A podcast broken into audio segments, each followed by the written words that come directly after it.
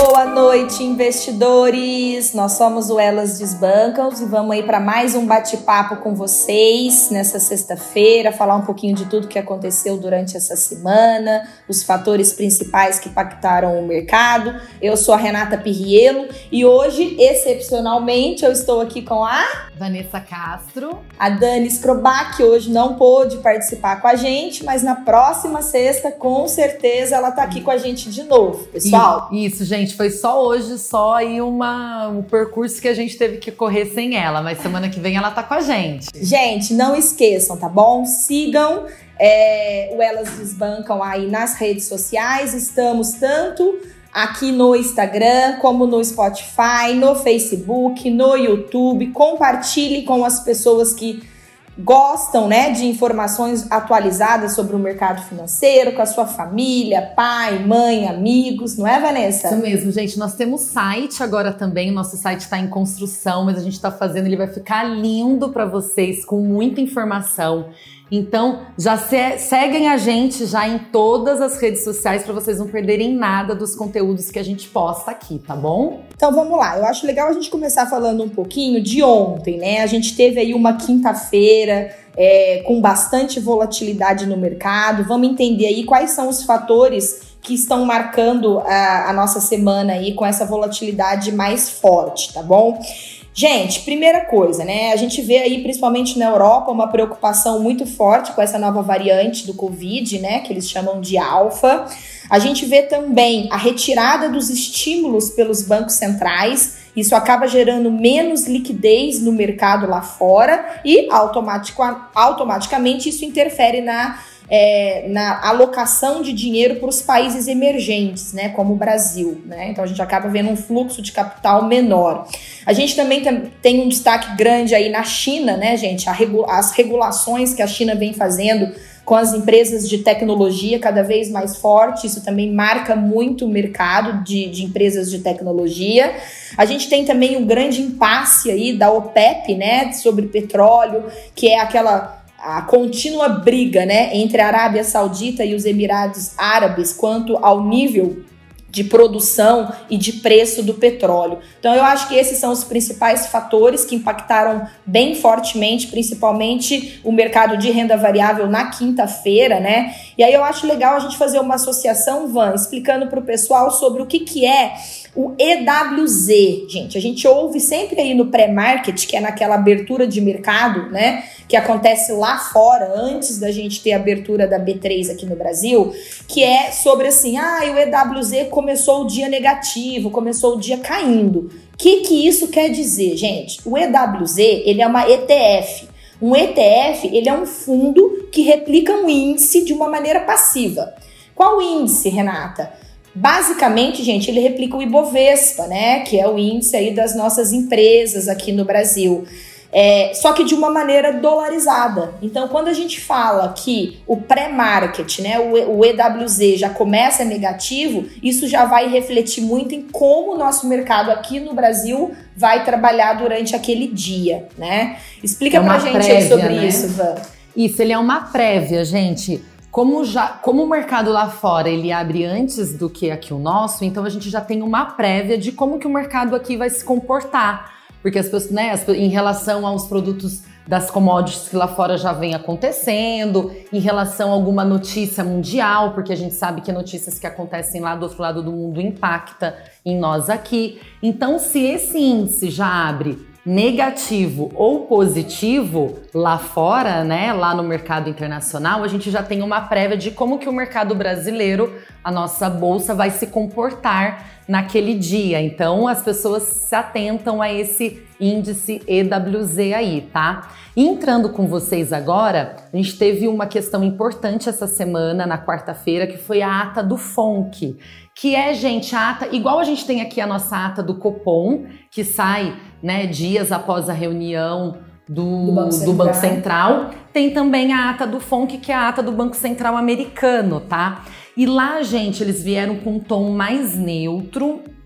Eles se mantiveram, né, no tom mais neutro deles, que eles acreditam que a inflação americana está controlada, então que eles vão manter os juros no patamar que eles estão, que é próximo de zero aí. O mercado, gente, interpreta de uma forma diferente, tá? O mercado está até um pouco atento a isso porque eles acreditam que os estímulos terão que ser retirados antes do previsto, antes do que eles vêm falando. Eles tá? falam em 2023, né, Van? Mas o mercado já acredita aí numa antecipação de aumento de juros até para 2022, né? Final até de 2021. Isso mesmo, gente. Então isso fez com que os treasuries, o que, que são os treasuries, tá? É o título público americano mais longo, com prazo de 10 anos Apesar aí do mercado estar tá achando que os estímulos né, vão ser retirados antes, digamos assim, mas essa posição do Banco Central americano de manter esse tom mais neutro que está sob controle fez esse título público de 10 anos americano ser precificado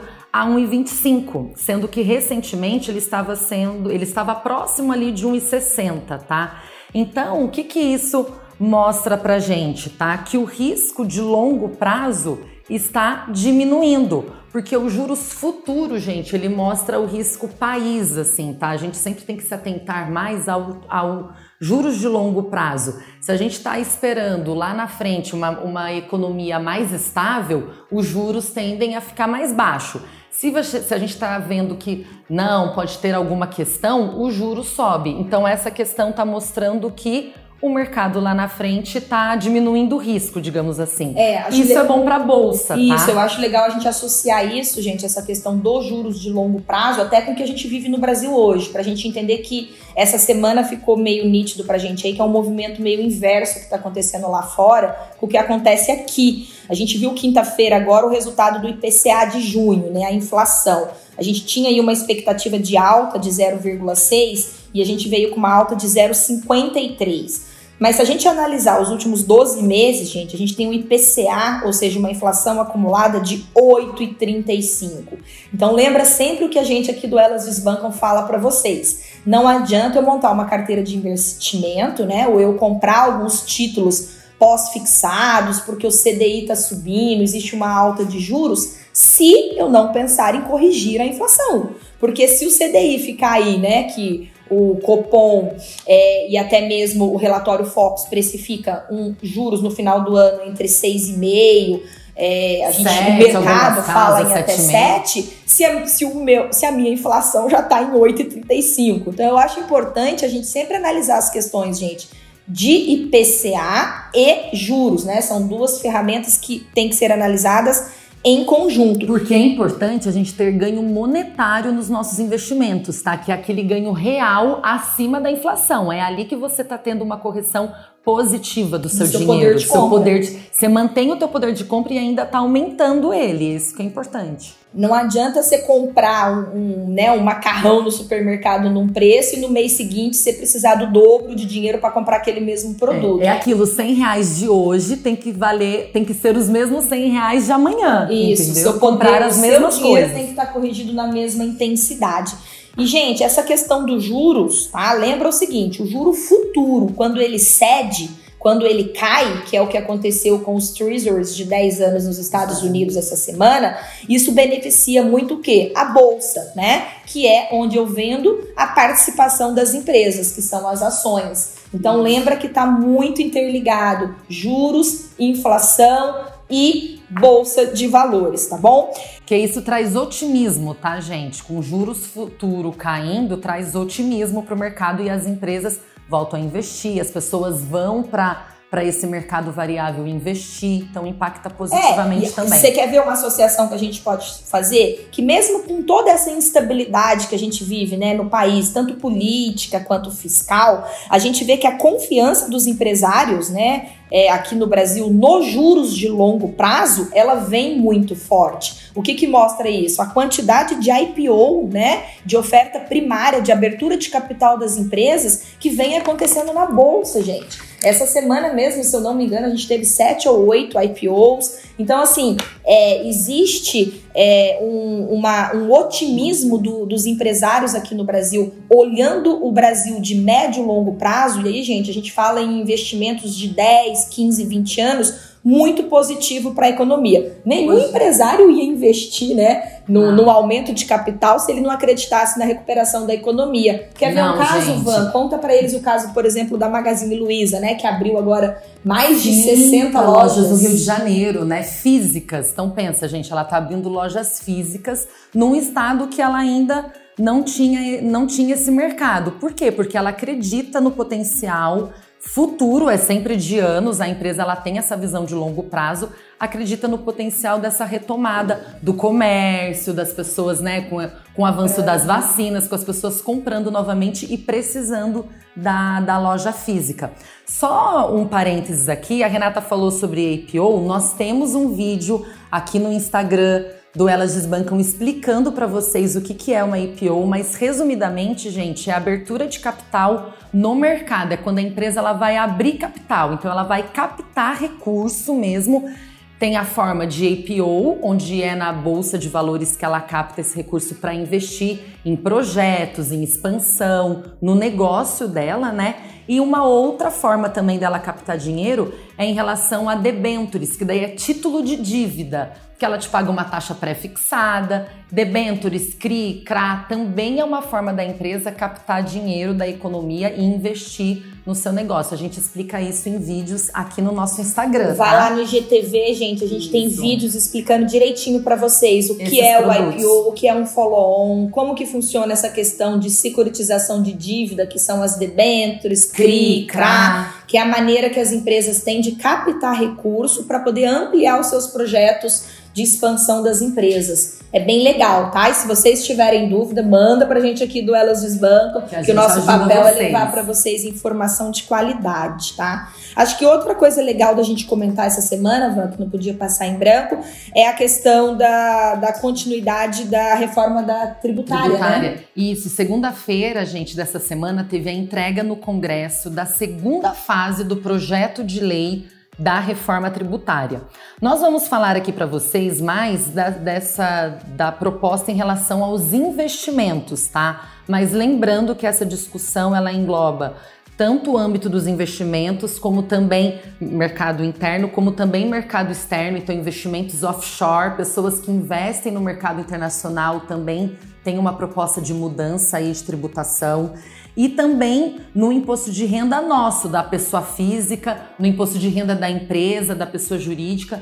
Então, assim, a proposta abrange todos esses âmbitos, mas nós vamos falar dos investimentos. Acho legal. E, gente, sempre lembrando, é uma proposta que ainda está em análise, em votação, pode votação mudar muita lá. coisa. Isso. E assim, o que a gente tem que entender é que o que passar né, de reforma tributária só passa a ser vigente a partir do dia 1 de janeiro de 2022. Então não é nada agora para esse ano, seria é, somente para o ano que vem. E o que, que eles estão propondo, gente, que afetaria nós investidores, né? É, pessoa física mais aqui no Brasil. Vou falar só algumas coisas principais. Uma delas, tá? Eles pensam em passar é, a tributação tanto de renda fixa quanto de renda variável para uma alíquota única de 15%, tá?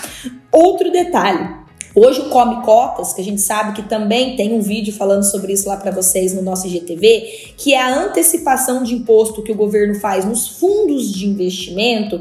Esse Come Cotas hoje ele é semestral, ele é duas vezes ao ano. E na reforma eles estão propondo que, esse, que essa antecipação seja feita uma vez somente ao ano e não mais duas vezes, tá bom? Outro detalhe que vem pegando bastante é a questão da tributação do aluguel mensal que a gente recebe nos fundos imobiliários. Até então era um benefício concedido, né? Onde a gente era isento é, nesses aluguéis mensais de fundo imobiliário e agora o governo propõe tributar 15% sobre o rendimento desses fundos, tá? E outra questão é também a tributação sobre dividendos, que até então era um benefício aqui no Brasil, alguns dos poucos poucos países que tinha esse benefício, aonde o empresário conseguia distribuir o lucro das empresas deles sem cobrança de imposto. A partir de agora, o governo é, sugere uma tributação de 20% sobre dividendos, tá, gente? Então lembra o seguinte: o governo ele está tirando né, uma vantagem que se existia de isenção. Ele não está simplesmente criando um criando novos novo. impostos, ele está tirando benefícios, digamos assim, né? Então, gente, para o segundo semestre aí do Brasil, entrando agora em julho, a gente enxerga uma recuperação cíclica contínua mas com inflação e juros maiores, mais tá? Mais altos. Acho que é isso, gente. Junho foi um mês, a gente teve um mês mais positivo, né? Com bastante aquecimento da atividade econômica no país. Porém, julho vai, julho, ser, vai ser mais volátil. Eu né? acho que vai ser tá um mês mais desafiador, né, Vange? Que seria a palavra certa aí para os nossos investidores. Gente, acho que é isso. Sextou. Sextou, gente. Agora já podem ir aí beber a cerveja. Eu acho já que tem gente que formadas. já tá bebendo feriadão, já, já sextou desde ontem na quinta, mas pra gente vai sextar agora. Agora, é verdade, gente. Hoje é feriado. Olha só, a gente até esquece. Um ótimo final de semana para vocês. Espero que vocês tenham tido um ótimo feriado aí também. E até a próxima semana. É isso aí, gente. Um abraço. Tchau. Tchau, tchau.